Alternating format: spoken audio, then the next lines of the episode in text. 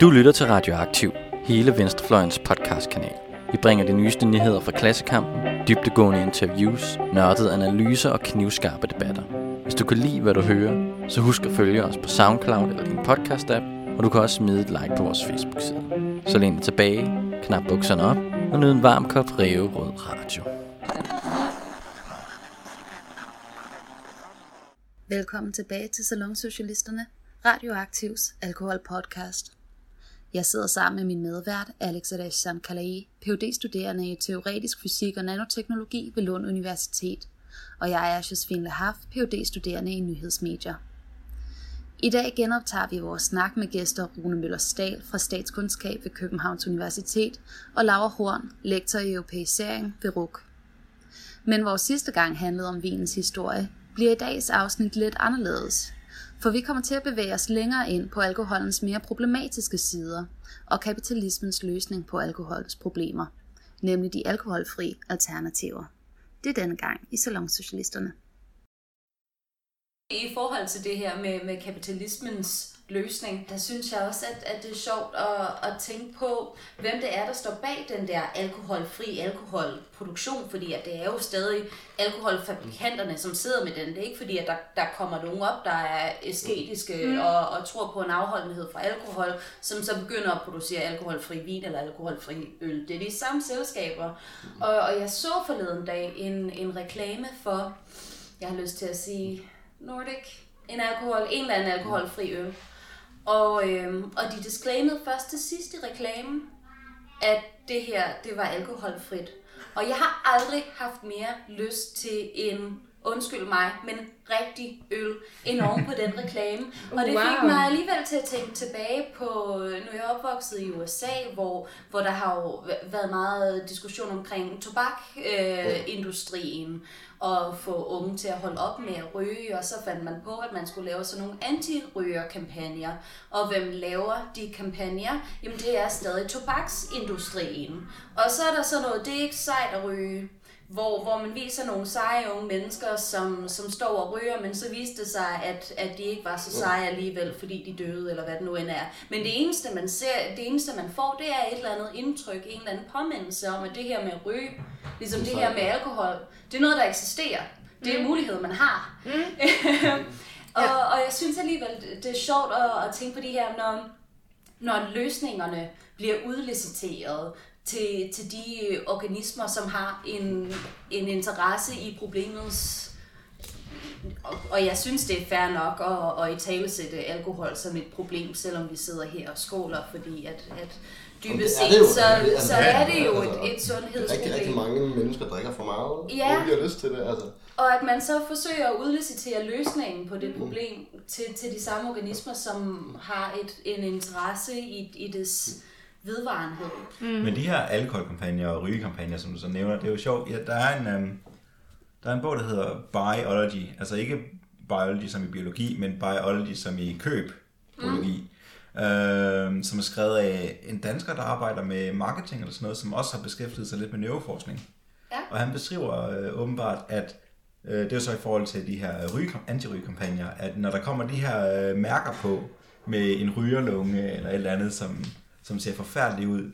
Hjernen får det her signal, ægle signal, og er noget forfærdeligt, som man gerne vil holde sig fra. Men der sker så det, at fordi det er et stærkt signal, så ofte så forveksler hjernen et stærkt signal med et stærkt positivt signal. Så du kan rent faktisk trigge folks trang til at ryge, ved at de ser det her billede af en rygerlunge, fordi det er det, de begynder at associere med smøgerne. Mm. Så det man i virkeligheden burde gøre, var det samme som med Australien, det der med, at man skal køre ren, øh, altså var det helt hvidt og ikke noget på. Ja, det skal bare det være mener jeg også har virket. Ja. Det, det skal ja, bare det være anonymt. Ja. Ikke, ikke, noget med sådan meget stærk nationkampagne, bare sådan, gør det anonymt. Ja. Neutralt. Det er jo ligesom, forbudte ting er mere spændende. Så ja. bare gør det ligegyldigt. Ja.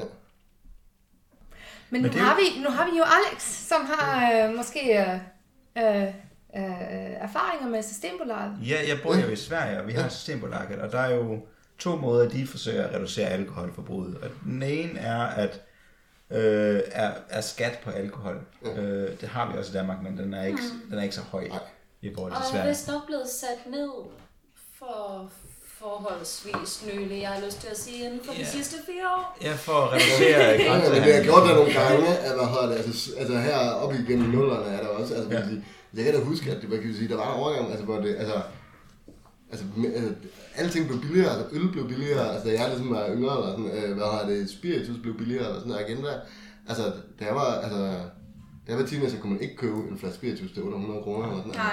Nej. Øhm, hvorfor er det, man skal kunne det? Altså, hvorfor Ja. er det for eksempel, at hård spiritus ikke er markant dyrere? Men det er sådan en spændende ting, fordi at fungerer smag på, er, at skatten er på alkoholen. Ja. Så en billig øl og en dyr øl, hvis de har samme alkoholprocent, har de samme skat på. Mm. Øh, billig vin, dyr vin, igen samme skat.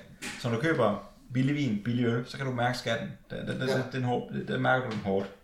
Så når du køber dyr øl, dyr, dyr vin, dyr whisky, så mærker du ikke skatten, fordi relativt til prisen på en god whisky, Ja. så er det ikke rigtig noget. Så er spørgsmålet jo så, det betyder jo, at det er en skat, som fattige mærker, men ikke Ja. som, som, som rige ikke Ja, mærker. der, Altså, det, det, er et, det er et dilemma for mig. Ja. Øh, Ja. Kan vi så tillade os det, fordi at jeg kan da godt se ideen i, at beskatte folk for at reducere øh, Ja. forbruget, men hvis det bare betyder, at, at vi siger, rige mennesker har, øh, skal have lov til at øh, have, en, go- have en god øl, mens fattige ikke skal. Det er rigtigt. Så, så er man øh, nødt til at tænke i sådan noget bundfradrag, eller, altså, hvad kan sige, det gør man jo på, altså, hvad kan sige, man har altså, den her, det grønne bundfradrag, som ligesom er sådan en kompensation for, det er nødvendigt at, øh, hvad kan sige, af miljømæssige årsager, og, og lægge noget afgift mm. på, som jo, altså, hvad kan jeg sige, forbrugsafgifter er altid regressiv. Ja. Det er man nødt til, altså, hvad kan jeg sige, enhver form for forbrugsafgift øh, er altid regressiv, og Og det betyder, at det rammer rigere og hår, øh, rigere mindre, Ja, ja, altså end, fordi, end det at, rammer Ja. fattige. fordi fattige mennesker bruger bare en større del af deres, øh, hvad hedder det, øh, af deres indkomst på forbrug. Mm. Øh, Ja. og øh, Ja. sparer ikke op, det gør ikke, altså hvad kan jeg sige, og, så det betyder, at jo, jo flere skatter du lægger derover, jo mere, altså, øh, og så kan man lave sådan nogle luksus punktafgifter. Altså, du kan lave nogle ting, altså du beskatter champagne og sådan noget. Det er klart, så vil det ramme de rige øh, hårdere, men sædvanligvis vil afgifter altså vende den tunge ende ned at ramme øh, fattige hårdest. Så jeg kan også mærke, at mit alkoholforbrug, det forandrer sig meget efter at flytte til Sverige. Jeg er gået mere over til at drikke specialøl, øh, og væk fra at drikke øh, øh, Royal Pilsner eller øh, Tuborg eller sådan noget, fordi at de, jeg kan godt mærke, at de er dyre. Jeg kan ikke mærke, at specialøllen er dyre. Ja. Så det er det, jeg går over til at drikke. Øh, den anden måde, de kontrollerer forbruget på, det er jo så også øh, åbningstider. Fordi der er kun et sted, du må købe øl stærkere end 3,5%. Sværere end det, så må du godt købe det i supermarkedet efter, før klokken 6 eller et eller andet. Øh, men i hvert fald, når det er sådan en rigtig øl, eller vin, eller whisky og sådan noget, så skal du kun købe det Systembolaget, og de har åbent sådan noget 10-15 eller sådan noget, så man skal tage fri fra arbejde for at kunne købe det. Og jeg kan godt mærke, som en, der kommer fra Danmark, Ja. Jeg er vant til, at jeg køber øllen eller whiskyen på vej over til mine venner, når jeg skal besøge dem. Det kan jeg ikke længere. Øh, og den, det ene er jo så, altså for nogle mennesker betyder det jo, at de har færre af de her spontane drukfester. For andre mennesker betyder det, de stockpiler bare en masse i, i deres hjem, når de Ja. får lov til at købe. Og det kan jo godt ende med, at de drikker mere. Jeg ved faktisk ikke, hvad undersøgelsen siger, om de drikker mere eller mindre af den årsag. Altså, folk drikker markant mindre i Sverige. Og okay. kan sige, alkohol er, er, hvad kan sige, alle de der sådan, følgeproblemer, du har med alkohol, er markant mindre. Eller, så det tror jeg, jeg tror ikke, at der er sådan noget spørgsmål der. Spørgsmålet er, så, om man ligesom vil tage konsekvenserne mm. for livskvalitet, eller hvad det er. Altså, og det er jo selvfølgelig en, altså, jeg tror afgiftsmæssigt vil jeg sige, at der, altså, der tænker jeg, at det er som en, altså hvad kan jeg sige, på mange måder det vil være en god ting. Altså, det, er som om nogle gange, altså hvad kan jeg sige, det er klart, når danskere hører om systembolag, så er det vi altid meget sådan, det er, øh, det er ekstremt formynderisk. Det er, øh, øh, hvad kan jeg sige, altså sådan forbudssvær og alle de der ting, som vi har, men på den anden side, så er, altså, hvad kan jeg sige, jeg, jeg tænker også, at nogle gange, at man, altså hvad kan jeg sige, når vi, når vi er derhjemme, eller sådan, altså, så, altså, så har vi jo, altså, vi kan sige, spørgsmålet er, hvordan er det, vi har lyst til at, øhm, at styre os selv, og sådan, altså, vi kan sige, at, kan, det kan man sige, er det ikke også legitimt nok, at man som kollektiv, altså som samfund siger, vi synes, at der skal være nogle grænser, eller sådan, vi synes ikke, altså vi kan sige igen, hvis, altså nu har jeg små børn, eller sådan noget, altså vi, hvis man har slik derhjemme, eller sådan noget, så skal det gemmes godt væk, eller sådan, altså, skal det også gøres for mig, eller sådan, jeg har ikke nødvendigvis sådan et stort behov for, at jeg altid har øh, øh, kolde bajer stående i køleskabet, og sådan, jeg ved godt, hvis jeg havde det, altså hvis mit køleskab altid var fyldt op med, øh, hvad har det, øl, så ville jeg sandsynligvis drikke markant mere, eller sådan, så den der sådan kontrol, vil jeg jo gerne have, altså vil jeg gerne have selv, eller sådan. Og det er klart, at den er, hvad kan jeg sige, det kan man også som samfund sige, fordi vi ved jo, at det betyder noget. Og vi ved jo også godt, at igen, altså for at vende tilbage til den der med, at, øhm, altså reklamefirmaer øh, og, øh, og de her producenter kan jo bruge vores tilbøjeligheder mod os. Eller sådan. Altså, hvad kan jeg sige, hvis vi som samfund gerne vil drikke mindre, hvis det er en målsætning. Men jeg synes godt sige, altså, synes man kunne overveje, at vi skulle have igen, fordi Danmark er, altså, vi har et relativt højt alkoholforbrug, og vi har et, altså hvad kan sige, vi er ikke sådan kulturelt disponeret for at være, have et super sundt øh, mm. måde, altså hvad kan sige, i modsætning til Sydeuropa, som har ligesom en, øh, øh, hvad kan sige, 2000 år tradition for, hvordan man øh, går til vin og den slags ting, så er det som om, at hvad kan sige, vi har, altså, hvad kan sige, vi har en kombination af øh, hvad kan sige, den sydeuropæiske, man drikker lidt hver dag, men man drikker sig aldrig helt fuld, og så den øh, sådan skandinavisk-russiske tilgang, hvor man ikke drikker så meget hver dag, men så er det gengæld drikker sig helt ned en gang imellem. Det er som om, vi har, vi har lidt fået begge dele. Øh, hvad har mm. det, øh, ja. og, altså, og der kan man sige, altså, er det smart? Altså, hvis, hvis man ser, hvorfor er det, at vi lever så markant kortere end svenskerne og nordmænd, altså, så tror jeg, at alkoholforbruget spiller, altså, det er meget, meget svært at øh, ikke at se, at det spiller en, øh, en markant rolle. Eller sådan. Øh. Ja. Altså, jeg, jeg synes samtalen omkring at, at drikke mindre, og hvordan man får folk til at, at drikke mindre, er en, er en meget svær samtale for mig at tilgå. Øhm, fordi at, at jeg er blevet meget farvet af de fortællinger, der er omkring alkohol i USA. Øhm, jeg, jeg opvokset i Kalifornien, som jo har sit eget vinproduktion og, og, og vin øhm, kultur, men, men, men selv Kalifornien med sin, sin vinproduktion og vinkultur er meget farvet af den her amerikanske fortælling om alkohol som noget meget farligt og noget meget skidt. Mm. Lidt ligesom det der sådan, jamen altså, hvis, hvis du har sex, så får du en, køn, en kønssygdom, du bliver gravid og du dør.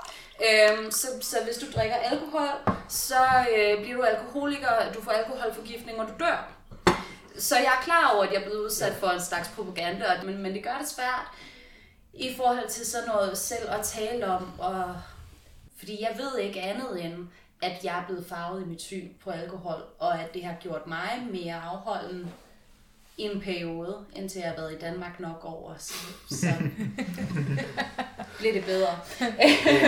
men, men så det er en virkelig svær samtale, og jeg synes alligevel, det er interessant, at man aldrig kommer ind på sådan noget, som man gør med, med tobaksindustrien, øh, som man har har gjort i andre lande med at sige sådan, om, så, så bliver det blank labeling, så skal I ikke kunne se, hvad det er, I køber, I skal kende mærket ud af, og så håber vi, at det vil få folk til at købe mere, og, og low and behold, så får det folk til at købe mindre. Og måske skal man netop begynde at tale om sådan nogle virkelig radikale tiltag, og måske endnu mere radikalt, ligesom man også gør med tobak, og sige bare forbyd det. Det skal slet ikke være lovligt. Jeg tænker, Men det er altså, vi har nogle, altså, vi har nogle erfaringer med øh, forbud, som jo har været ret, altså både, jeg kan sige, for, altså, forbudstiden i USA, som jo mm. var en mm. katastrofe, øh, og ja. øh, altså, man kan sige, vores nuværende øh, forbud mod øh, altså alt fra cannabis til MDMA ja. og alt muligt andet, som jo også er øh, problematisk, eller sådan altså.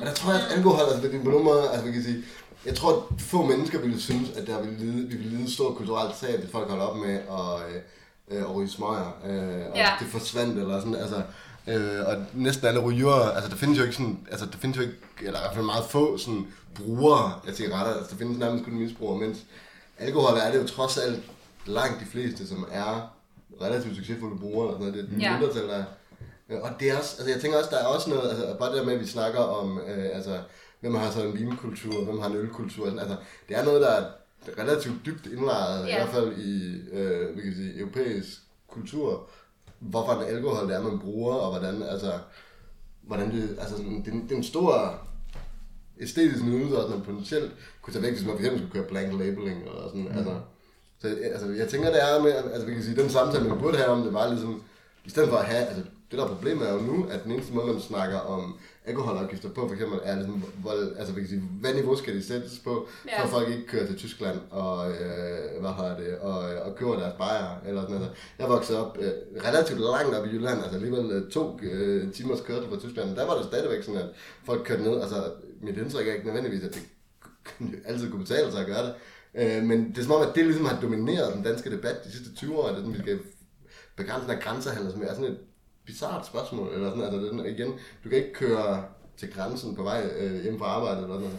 Så, men det der med, at så lille spørgsmål, øh, hvad har det, kommer til, altså som måske handler om 100 millioner kroner eller sådan noget om året, ingenting i et nationale øh, regnskab, især når vi snakker om, altså potentielt, at vi snakker altså, adskillige leveår i øh, Ja. gennemsnit eller sådan noget, øhm, at man ikke faktisk ikke, altså hvad kan jeg sige, ikke bruger øh, og ikke, øh, afgifterne aktivt ikke tænker i, hvordan er det, altså vi kan sige, hvordan er det, man ligger det, hvordan er det for nogen, altså vi kan sige, hvordan er det, vi kan regulere øh, os selv, hinanden, i forhold til det her spørgsmål, som jo er, altså hvordan kan vi, hvad kan vi sige, tilskynde øh, en, øh, ja, et, hvad kan vi sige, et forbrug, som er hensigtsmæssigt, øh, og som gør det svært at, øh, at misbruge, både for, altså selvfølgelig for unge mennesker, men nu skal jeg være ærlig, så det ikke, altså, hvad kan sige, det er ikke unge mennesker, som har de største alkoholproblemer. Nej. Øh, I hvert fald ikke herhjemme. Øh, Det er, øh, hvad hedder det, det er sådan midalderne, øh, hvad hedder det, jeg tror det er folk mellem 35 og 60 eller sådan noget, der har det højeste øh, forbrug. Altså det er også, altså vi kan sige, hvordan er det, vi altså, tilskynder Men, men, os selv og hinanden, altså sådan, at, til at have et sundt forhold til det her. men nu kommer vi også til kapitalismen og individuum, og hvordan folk faktisk bruger alkohol og vin. Ja. Fordi den der glas vin om aftenen, hvis man drikker den vin hver aften, så er det ikke kun fordi man har tjent det. Det er også bedøvelse. Ikke også? Så Ja, den der er- low-level addiction, man har, og man bruger bare for at holde styr på sin egen, sin egen krop og sin egen træthed og sin egen stress levels. Og det er kapitalismen. Og det er systemet, som gør, at man, man, man, man prøver at... Det er, ikke, det er ikke en stor alkoholisme, det er ikke en, det er ikke en stor alkoholmisbrug, men det er bare sådan en low-level taking the stress off. Ja, sådan selvmedicinering. Ja, selvmedicinering, det er det. Og, og, og så tænker jeg, der er, nu er jeg selv også små børn og mor, og der er så forskellige Facebook-grupper, som har at gøre med Mommy needs vodka. Wow. Ja, det, det, det, det, det, det plejer at være rosé. Det så må være vodka, det så, når man er inde i øh, Men der, vi, det hårde del af vi, Facebook. vi, vi, vi fortjener at have et glas vin nu. Vi har Ja. arbejdet hele ugen, og så skal vi lige have en fredagsøl. Eller to, eller tre, eller fire. Mm. Men bare en, en enkelt fredagsøl er godt nok, så vi kan tale med folk, som vi har, vi har svinet til hele ugen, men på en fredagsøl er det okay. Ja. Og vi hælder systemet, men giv mig bare et øl. Eller bedre, lad afdelingen betale for en øl. Giv mig bare en øl. Og så, det er, så, bliver, så bliver alkohol faktisk system, hvordan kalder man det, um, um, reproduce, uh, main, system maintenance. Systembevarende. Ja, systembevarende. Så i den øjeblik, hvor alkohol bliver systembevarende, så er vi del af systemet. Mm. Ikke også? Og så har det ikke så meget mere med, med regulering at gøre, fordi det kan man ikke regulere. Nej, Men det- altså, hvordan det forholder vi os til alkohol som del af, og det bliver faktisk næsten en del af den der well-being industry, og vi Ja. har, Ja. og jeg ved, jeg, jeg ved ikke, fordi nogle gange synes jeg faktisk, jeg skal bare have en øl nu, lige nu, i den her øjeblik, fordi jeg fortjener det. Og hvordan kan man så på en meget personlig måde tænke fra, oh fuck nej, det er, lige nu er det, er det systemisk pres på mig selv, og jeg skal bare hvad, gøre hvad. Men det er jo meget spændende, altså hvis man tager over til USA, som Josefine snakker om, der er det jo blandt øh, sorte socialister, der er jo stor overlap mellem dem og, hvad skal man sige, den muslimske bevægelse omkring Malcolm X og sådan noget, der jo Mhm. mente, at alkohol var en måde for, for de hvide kapitalister Ja. at undertrykke øh, de sorte arbejdere, fordi at det skabte sociale problemer, der spillede Ja. den Ja. der spillede den i forhold til fagbevægelser og sådan noget. Og jeg, jeg, som vi nævnte det her i begyndelsen af afsnittet, nærmest med sådan askese og sådan noget. Jeg er stærkt imod at gøre marxismen til et asketisk projekt. Ja. Ja. Men jeg kan godt forstå den her form for kritik af alkohol som noget, der kan, har været misbrugt til at øh, bedøve eller opsplitte arbejdsklassen. Det er også, hvad hedder det, altså det spillede også en stor rolle i den skandinaviske arbejderbevægelse i, øh, hvad kan jeg sige, de tidlige år. Øh, ligesom den her afholdsbevægelse, som jo så i slog markant hårdere igennem over Sverige, end der gjorde det i Danmark. Øh, men Martin Andersen Nexø har i hans, øh, jeg tror det er hans erindringer, men den fortæller om, øh, da socialisterne kom til Bornholm. Øh, at der var ligesom, øh, så begyndte rygterne, kom jo over fra Nexø, at det nu var de her nye folk i Rønne. Og det var lidt ligesom på det her tidspunkt, var der øh, en del vækkelsesbevægelser i Danmark, Indre Mission og sådan noget. Så det var ligesom kommet sådan en ny sekt, øh, de her socialdemokrater. Og på nogen måde mindede de ret meget om de andre sekter. Fordi at det var, øh, hvad hedder det, de ville ikke have, at øh, mændene spillede kort og drak og slog konen. Øh, øh, men, men alligevel, de var lidt anderledes. Der var et eller andet, der var anderledes ved dem, men altså, det var sådan, øh, men altså, det var jo en del af, man kan sige, det skal man jo heller ikke, altså undervurdere igen, når vi har den her, altså man kan sige, øh, igen, altså jeg tror nok, altså vi lever i den her sådan post-68, øh, sådan lidt libertær socialisme, mm. altså ligegyldigt hvilken fløj man ellers er på, på venstrefløjen, så er det ligesom, at man, kan sige, man skal ikke have, der skal ikke være noget formynderi og sådan noget, altså, men man skal ikke undervurdere, at det var altså man kan sige, den tidlige arbejderbevægelse var også sådan et dannelsesprojekt, altså det handlede om, at grundlæggende, at man skulle mm. lave, altså det var ikke bare at sige, nu er vi udtrykker vi en eller anden arbejderkultur, det var sådan, nu skal man lave arbejderkulturen om, altså man vil ikke have de her mænd, som gik på, øh, på druk og drak, øh, hvad hedder det, øh, øhm, og drak pengene op, man ville have, altså vi kan sige, så jeg tror også, man skal tænke, at det her det er jo også en, øh, vi kan sige, det er også en, en del af et bredere kulturelt projekt at sige, okay, hvordan er det, vi har et samvær, som, øh,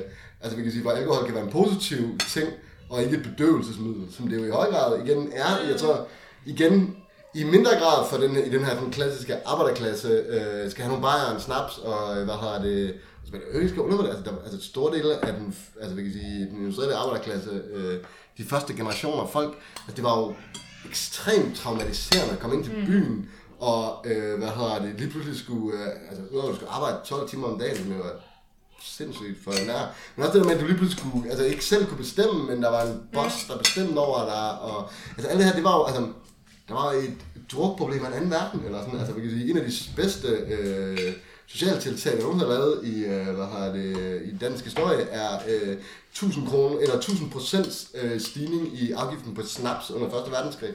Øh, så øh, steg øh, snapseprisen, øh, igen fordi snapset er jo lidt billigere at lave som øl, eller sådan noget. På en kunne det koste det samme. Øh, men øh, det var fordi, man manglede kartofler til, øh, hvad hedder det, øh, fødevarer.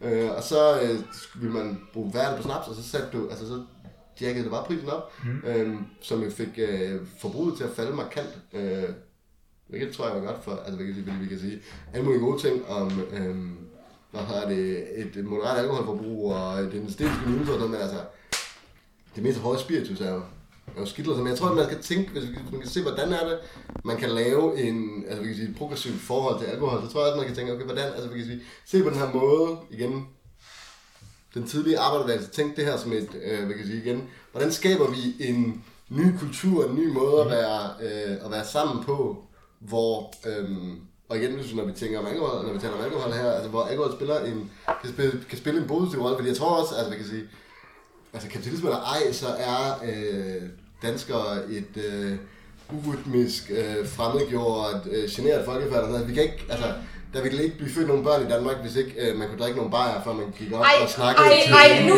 nu, det skal man også på med den fortælling. Nej, men, nej, men, nej, men hvad har det, det handler om, vi er, hvad har det, danskere er svært ved at interagere med hinanden. Nej, det, øh. det, kan, det kan de faktisk meget godt. Det danske ja. bofællesskab, har du været i et danske bofællesskab, hvor de har fælles måltider? Det går, det går faktisk meget fint. Og danskerne er fint nok til at have sex til, sammen uden alkohol. Det og, tror og jeg nok... Jeg tror, jeg tror, at alkohol spiller en større rolle i forhold til... Men øh, det kan godt være, det er mig, der...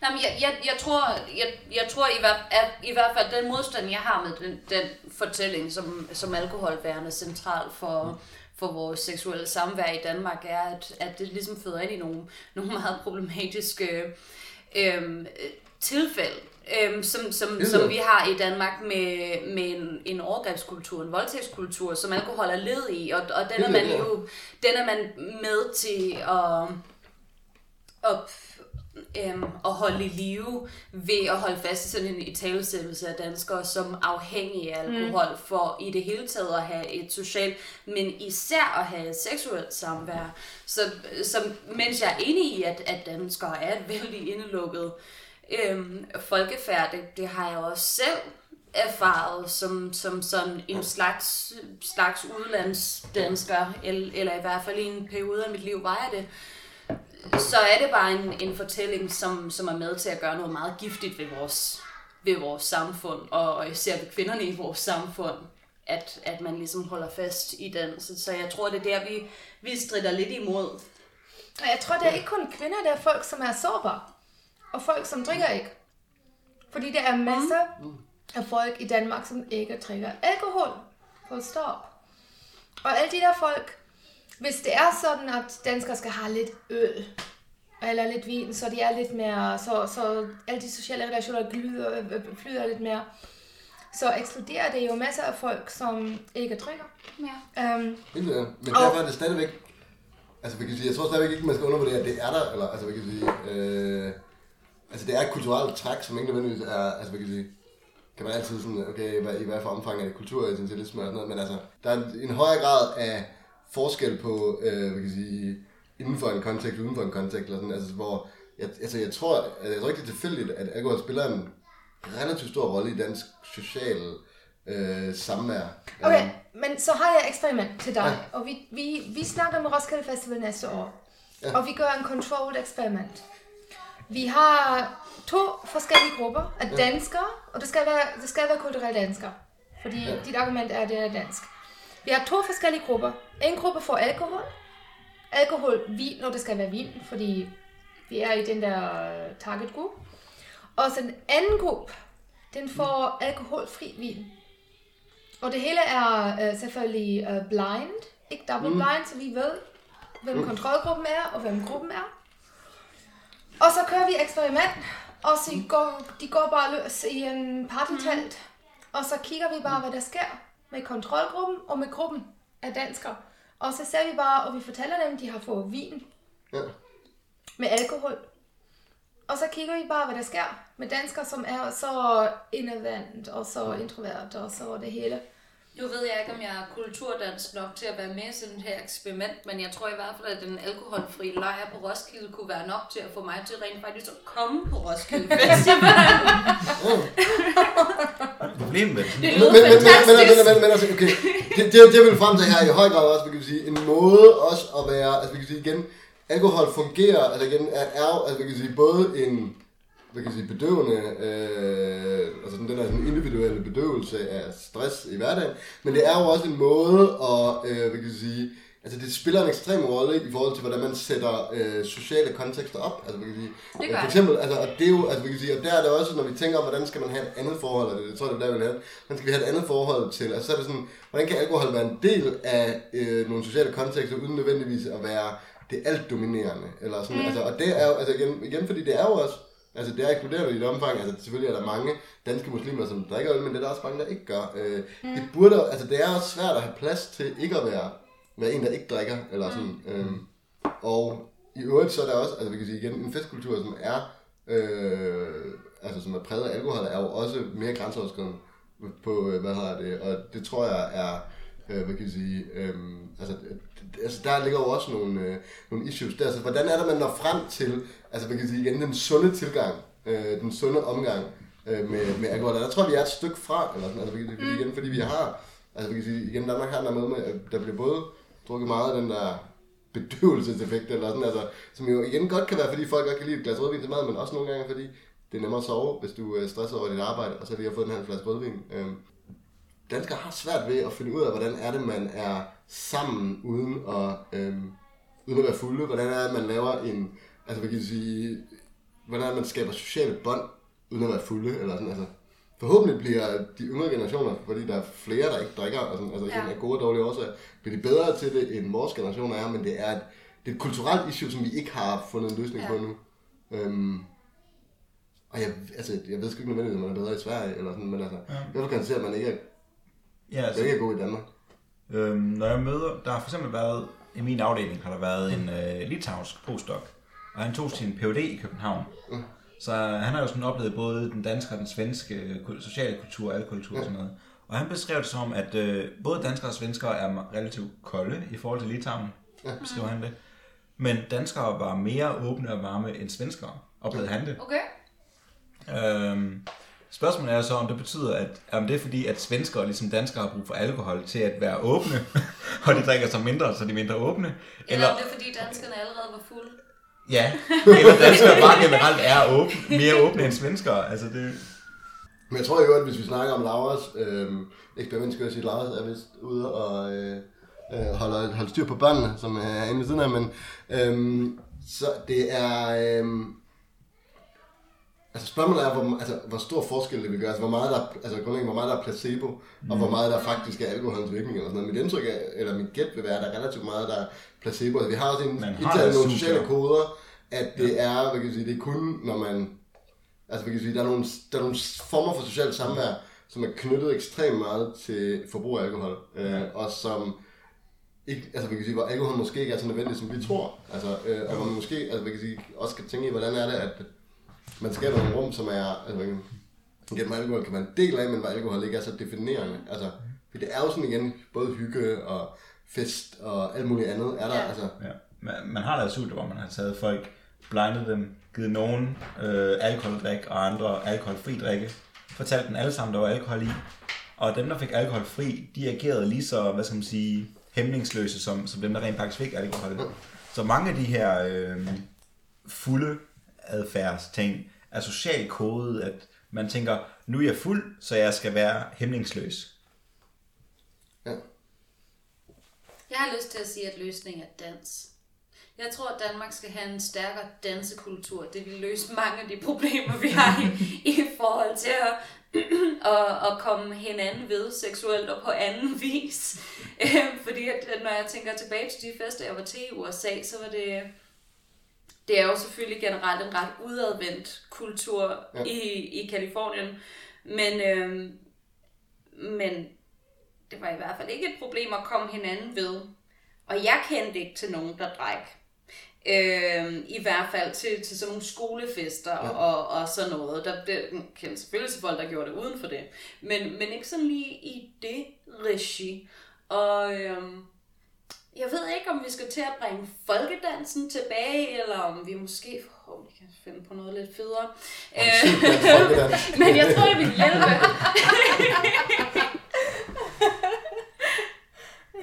Om det, jeg tror, det er egentlig rigtigt. Altså, det, er- vi altså, Danmark har som land øh, ingen rytmesans, eller sådan, øh, og øh, der, altså, ja, der er klart et issue, også det der med, at dans så meget er forbundet med, altså med, med fest, som er forbundet med alkohol, eller sådan, altså, så, øh, altså, forestillingen om at, altså, at danse uden, og altså, tror jeg, der er mange, der, altså sådan, der skal man ligesom være beruset, fordi så har du også sådan en eller anden form for plausible deniability. øhm, og det der, altså, hvad kan sige, der har man i hvert fald, altså det ved jeg ikke, altså øh, på færgerne har man jo stadigvæk ligesom bevaret det der kædedans og sådan, altså, øh, øh, altså jeg ved sgu ikke, om det, at det måske er det, det der løsning. Jeg ved, ikke, jeg ved ikke, hvor mange generationer det tager at få, øh, hvad hedder det, rytmesans ind i en, øh, i en befolkning. Øh, Men nu er jeg nysgerrig. Vi sidder fire mennesker her, som mit indtryk er, jeg kender jer ikke godt nok til at vide det med sikkerhed, men mit indtryk er, at vi alle fire har et relativt sundt forhold til alkohol. Uh, vi vil i hvert fald selv insistere på, at vi Ja. har det. Det er øh, det første tegn på, at det er super sundt, det er, at man selv benægter, at der er nogle problemer. Ja, men jeg er nysgerrig. Nu, vi skal selvfølgelig ikke gøre alle ting til sådan individuelle problemer, men hjemmefra i jeres opvækst, hvad, hvilken, hvilken øh, opdragelse har I fået omkring alkohol? Hvad har jeg været jeres første gang, I var fulde, for eksempel? Eller hvad har, hvad har jeres forældre sagt til jer, når I var fulde? Hvis vi begynder med Rune. Øh, hvad har det? Jeg tror... Ja, det er sgu et godt spørgsmål, hvornår... Altså, jeg tror første gang, jeg fuldt fuld, var, jeg øh, har drukket nogle bajer, øh, som vi ikke må drikke til en skolefest, øh, ude i øh, busken eller sådan noget. Øh, det er, altså, jeg tror, at skolefester i folkeskolen i Danmark i hvert fald er principielt set alkoholfri, og så, altså, men det har været sådan noget 8. klasse, eller sådan... Øh, jeg tror, jeg kommer fra sådan et, øh, sådan et øh, sådan pænt middelklasse rødvins, øh, rødvinshjem eller sådan noget. øh. Jeg sagde, før jeg har en, hvad hedder det, far, som er øh, tørlagt i dag eller sådan noget, det startede først senere, så jeg sådan vokset op med sådan, uden at man, altså sådan, jeg tror ikke, man drak specielt meget mm. i hverdagen eller sådan noget, men sådan en vin, glas vin i weekenden eller sådan noget. Øh, og det er så lidt det, jeg tror, jeg sådan er, øh, er vokset op med. Og så klart, da det ligesom så startede i, øh, fra slutningen af folkeskolen og frem, og man begyndte, altså, så det var sådan relativt hæftigt alkoholforbrug op igennem gymnasiet og den slags. Øh, når man sådan ser på det i dag, altså jeg tror, der, der var, altså i mine teenageår og mine 20'ere, var jeg, eller, eller, øh, tror jeg, klart over øh, den anbefalede øh, ugenlige dosis øh, fra, øh, fra Sundhedsstyrelsen. Øh, og så har det sådan noget tag, altså vi kan sige, igen, ekstremt situationsafhængigt, så så tager det meget af, når man får børn og job og, øh, og den slags ting. Øh, jeg tror på den måde, at jeg er hvad kan jeg sige, relativt sådan, normal, øh, normal individ fra min generation. Øh, og ja, klassebaggrund og den slags. Øh. Ja. Laura, du havde jo meget personlig historie omkring alkohol i din familie. Jeg har, jeg har masser af personlige historier, og jeg er faktisk, jeg, jeg tænker, Alex, når du nu siger, at vi har en normal tilgang til alkohol, det har jeg ikke. Jeg vil faktisk sige, at jeg er måske en af de high functioning alcoholics, øhm, som drikker ikke hver dag. Jeg drikker ikke hver dag. Men, øhm, så jeg er vokset op med alkohol i min familie. Og jeg har drukket alt for meget, fordi jeg har arbejdet også i en bar og en natklub. Okay. Så, så drikker man for meget, fordi det er det, man gør. Når man skal arbejde fra klokken 10 til klokken 4 om morgenen, så drikker man for meget, fordi ellers kan man ikke, øh, kan man ikke gøre det. Og så, så jeg, jeg har styr på hverdagen, og jeg drikker ikke hver dag. Men øhm, jeg ved præcis, og det er måske også noget, den der med alkohol som bedøvelse, og hvis, skal, hvis der skulle ske noget, den der, den der lille skridt fra, jeg drikker bare alkohol i hverdagen, til whoopdi, der er noget som sker, og jeg bruger alkohol som coping mechanism. Mm. Jeg er meget bevidst om, det er der, hvor, hvor jeg er.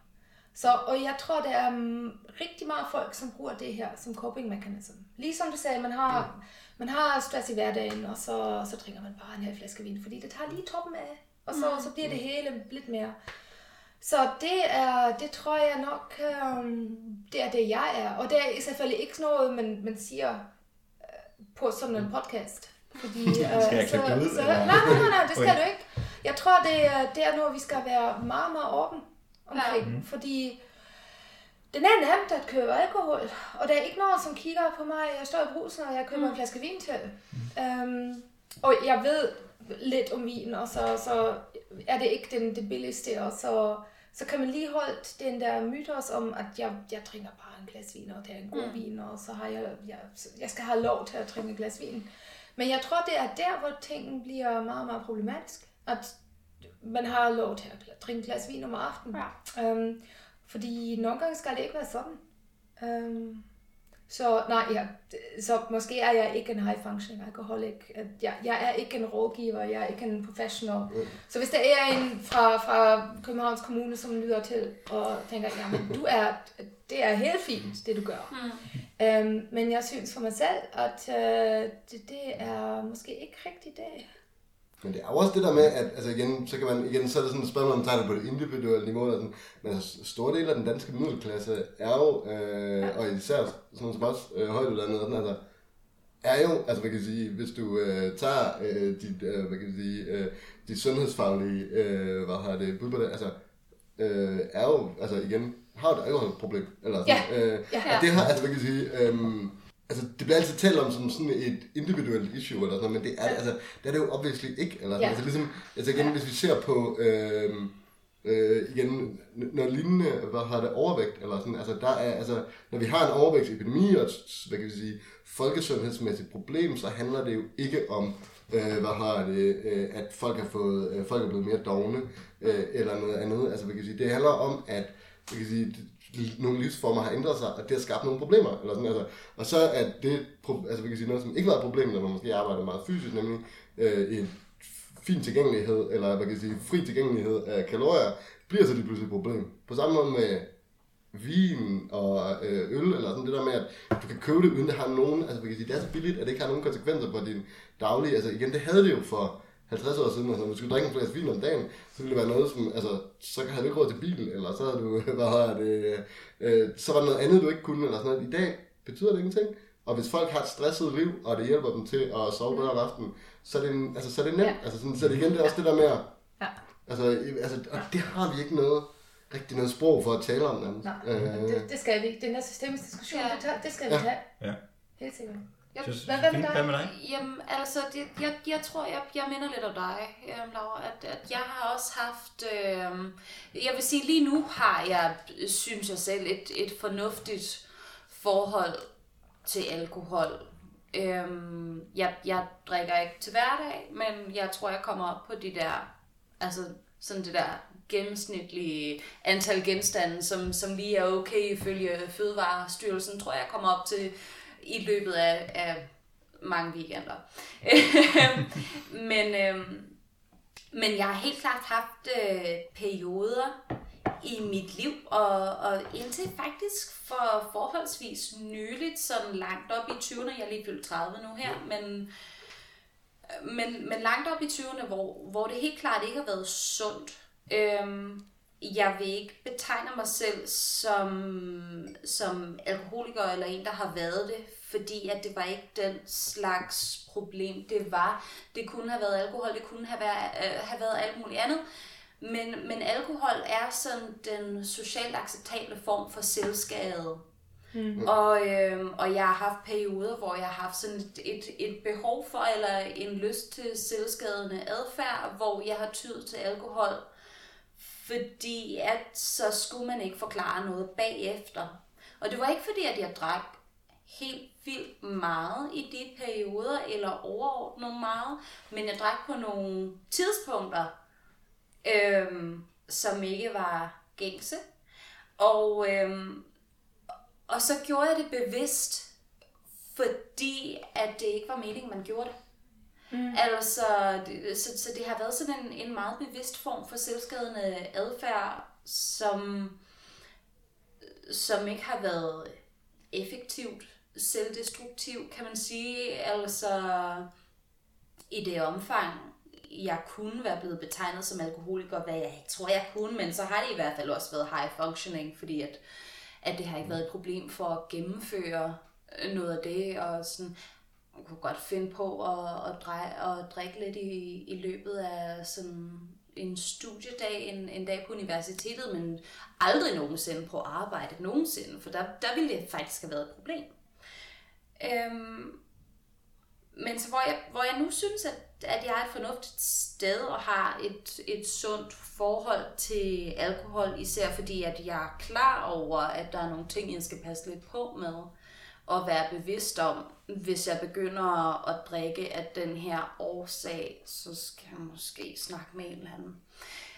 Øhm, så er det ikke noget, der historisk set har været specielt sundt for mig, samtidig med, at, at mine forældres forbrug har været ret almindeligt og, og sundt, og der har ikke været, øhm, i hvert fald ikke været nogensinde har bemærket noget overforbrug fra hverken min, min mor eller min far.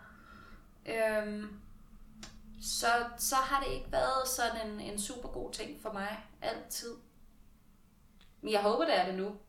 Det er jeg sikker på, det er nu. Ja, selvfølgelig er det det. Ja. Altså, min, øh, min families øh, baggrund, der skal måske lige vide, at min far han er iraner. Og øh, han var øh, teenager under revolutionen, så han har prøvet at leve i et øh, tørt land, at sige sådan. Øh, så var han også soldat i krigen mellem Iran og Irak, hvor da, efter han har været fire år i den krig, så flyttede han til Europa, fordi han gerne vil væk fra det hele. Øh, så han har prøvet både at leve i et tørt land, og så prøve at øh, hvad skal man sige, selvmedicinere sin PTSD gennem alkohol og stoffer. Øh, men i den tid, hvor, hvad skal man sige, hvor jeg har været barn, hvor jeg har fandtes, der er han øh, efter støtte fra min mor rent faktisk kommet ud af det. Og hans filosofi har altid været, at hvis noget er forbudt, så bliver det spændende. Så min families forhold til alkohol har været, at det er fint nok, at jeg drak. Men når jeg skulle lære, hvad det sige at drikke, så skulle jeg gøre det med mine forældre. Mm. Øh, det er det samme med stoffer. Altså, jeg spurgte, jeg spurgte da jeg var lille min far sådan, om, omkring hash, hvad er det? Og min fars holdning var, at øh, jeg skulle sætte mig ned, læse, læse nogle bøger om det, læse nogle artikler om det. Hvis jeg stadig havde lyst til at prøve det, så ville han sørge for at skaffe noget hash. Så kunne vi prøve det sammen. Sådan så jeg vidste, hvad det vil sige at være høj under Ja. kontrolleret forhold. Wow. Øh, og det gjorde så, at det var så kedeligt for mig, at jeg aldrig, at jeg aldrig havde brug for at prøve det. Det var alligevel for Det pinligt. er udsættes for faglitteratur for. Der er jo ikke, der er ikke noget ungdomsoprør, giver, giver hash, hvis ens forældre giver det til en.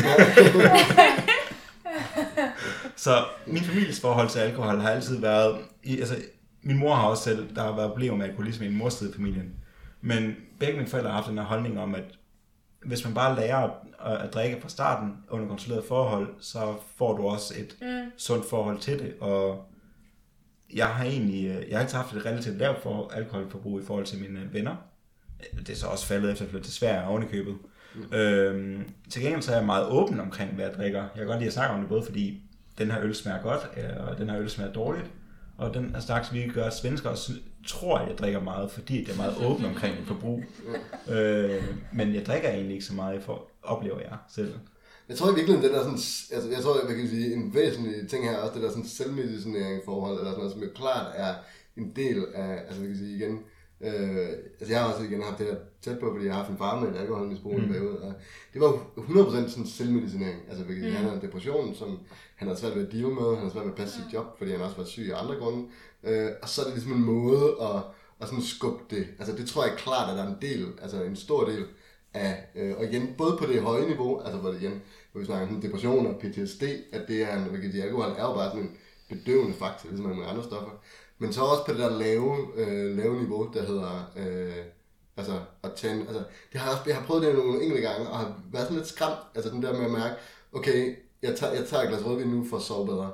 Øh, og det er sådan, et, altså det er sgu, altså, og det er sådan, men det er der jo, altså det er jo ret normalt, altså, kan jeg sige, fordi altså, nu gør jeg det ikke, men altså, der er nogle gange, hvor man, altså, når man kører i de her, øh, hvad har det, stressede perioder, øh, når man er akademiker, er meget sådan, øh, kører det meget sådan nogle sæson-ting, hvor der er mange eksamener og sådan nogle ting, altså, så er man bare, altså, så kører det bare der, altså, det kan være en måde, og, men, altså, men igen så, at hvis du kører det konstant, eller sådan, altså, det er det der sådan, igen der, når vi snakker om, altså, det bliver det der glidemiddel, eller sådan, altså det der med, så måde ikke at løse nogle problemer, som, som er der, eller sådan, øh, jeg ved ikke, hvor jeg vil hen med det, men øh, det er bare meget, det er bare meget fascinerende, at den, den er der. Jeg tror også, man kan sige, jeg tror virkelig også, det minder meget om den måde, som folk bruger de fleste, altså de fleste andre stoffer, eller sådan, altså sige, alkohol igen er jo klart det mest udbredte, men vi har jo også, altså kan sige, alle de ulovlige stoffer, som på mange måder bliver brugt på, på samme måde, bare færre mm. mennesker, eller sådan, mm. altså, igen, altså en meget, meget stor del af det er den her, kan sige, mm. selvmedicinering af, øhm,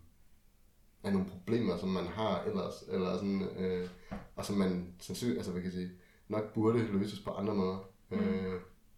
Men nu, alt det her er sagt, mm. Synes jeg stadigvæk, det er helt okay at have et glas vin. Ja. Fordi det er ja, ligesom du sagde, som du sagde, Alex, det skal ikke være asketisk.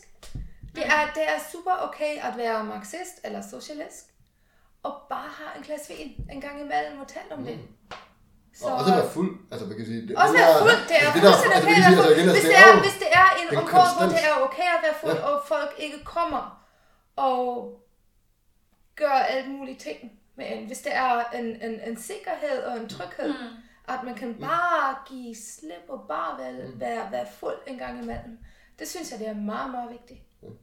Og hvis, man, hvis man har lyst til det. Det er også terapeutisk, altså, kan sige, her medicinering kan jo, altså nogle gange er ja. medicin jo også, altså ja. man kan sige, øh, smart nok, altså, øh, og jeg tror, der, altså, man kan sige, igen, jeg tror ikke, det er tilfældigt, at stort set alle samfund har de her former, altså man kan sige, og igen, for mm. det meste er der også indlejret i alle mulige kulturer, hvordan du bruger det, og den kan man igen diskutere, men altså, det er, synes, altså, det, det er ret sandsynligt, at der ligger et eller andet menneskeligt behov for det, sådan, at på en eller anden måde slippe ud af øh, hvad kan vi sige, de helt snævre øh, bevidsthedsrammer, som vi kører i til daglig. Og det, altså, ja. ja. Så hvis I nu skal efterlade lytterne med et øh, enkelt budskab fra snart to timers samtale om alkohol, har I så noget, I gerne vil øh, give videre? Drink responsibly. Yeah. Jeg tror, det, det, er, det, er, altså, man kan sige, det på mange måder er et, øh, man kan sige, et fælles øh, issue, eller sådan, hvordan man, altså man kan sige, det er, øh, alkohol er i meget høj grad et, øh, hvad kan sige, igen i modsætning til øh, alle mulige andre stoffer, er det på mange måder et, et meget socialt stof. Det skaber socialitet eller noget. Og derfor er det også, hvad kan sige, et øh, både sådan socialt i vennegrupper og alt muligt andet, men jo også et samfundsmæssigt spørgsmål, hvordan er det, vi finder en god måde at, at regulere det på, eller sådan noget, hvad kan sige. Fordi det, er ikke, altså hvad kan sige, der er ikke nogen, altså, hvad kan sige, der er ikke nogen individuelle måde, gode måder at, at gøre det på. Der er kun, hvad kan sige, sociale, øh, gode sociale rammer i forhold til det. Jeg tror virkelig, det er det, som det er meget hvad kan Ja, ja, på tysk er der, øh, der, der noget, min mor plejer at sige, øh, på mig, øh, til mig, at alene trinken macht hässlich. Hvis man drikker alene, så bliver man hæslig. uh, og jeg, jeg, jeg synes faktisk, det er noget, hvis vi, hvis vi tager alkohol som noget, som, som går ind i helt de der sociale forhold, ligesom du sagde. Så hvis vi tænker på det, at noget vi kan dele, ligesom vi har gjort her, og hvis vi skal være om, om noget, vi skal være bevidst om, og vi skal hjælpe hinanden med. Det er også noget, at vi, at vi kan hjælpe hinanden med. Man kan hjælpe, ikke rigtig hjælpe en, som er alkoholiker, men man kan hjælpe folk til at bruge alkohol forsvarligt. Um, og skabe en kultur, hvor det er okay at drikke. Ligesom du sagde, jeg synes, din far er bare meget, meget smart. um, men bare tænk om, at alt vi gør er socialt og er i relation til hinanden. Så med lidt øh, baggrundsmusik uden for studiet. Øh, Josephine, har du noget, du gerne vil tilføje? Nej, altså, jeg, jeg har det ikke det store. Jeg synes faktisk, at Drink Responsibly er et, er et rigtig fornuftigt slogan, hvad alkohol øh, angår, men, men jeg er også meget enig i, at, at det også er noget, man skal være fælles om og støtte hinanden i. Og, øhm, og at det ikke kun skal være socialt at drikke, men at det også skal være socialt at, at drikke på en måde, som er forsvarlig og ansvarsfuld over for hinanden og over for sin egen krop. Så vil jeg sige uh, Rune Møllersdal, tusind tak, og Laura Horn, tusind tak for, at du Tak. var med. Og så lytterne, I kan finde øh, Radioaktiv podcast på Facebook og på Twitter, hvor I kommer med ris, ros og forslag til nye afsnit. Vi ses.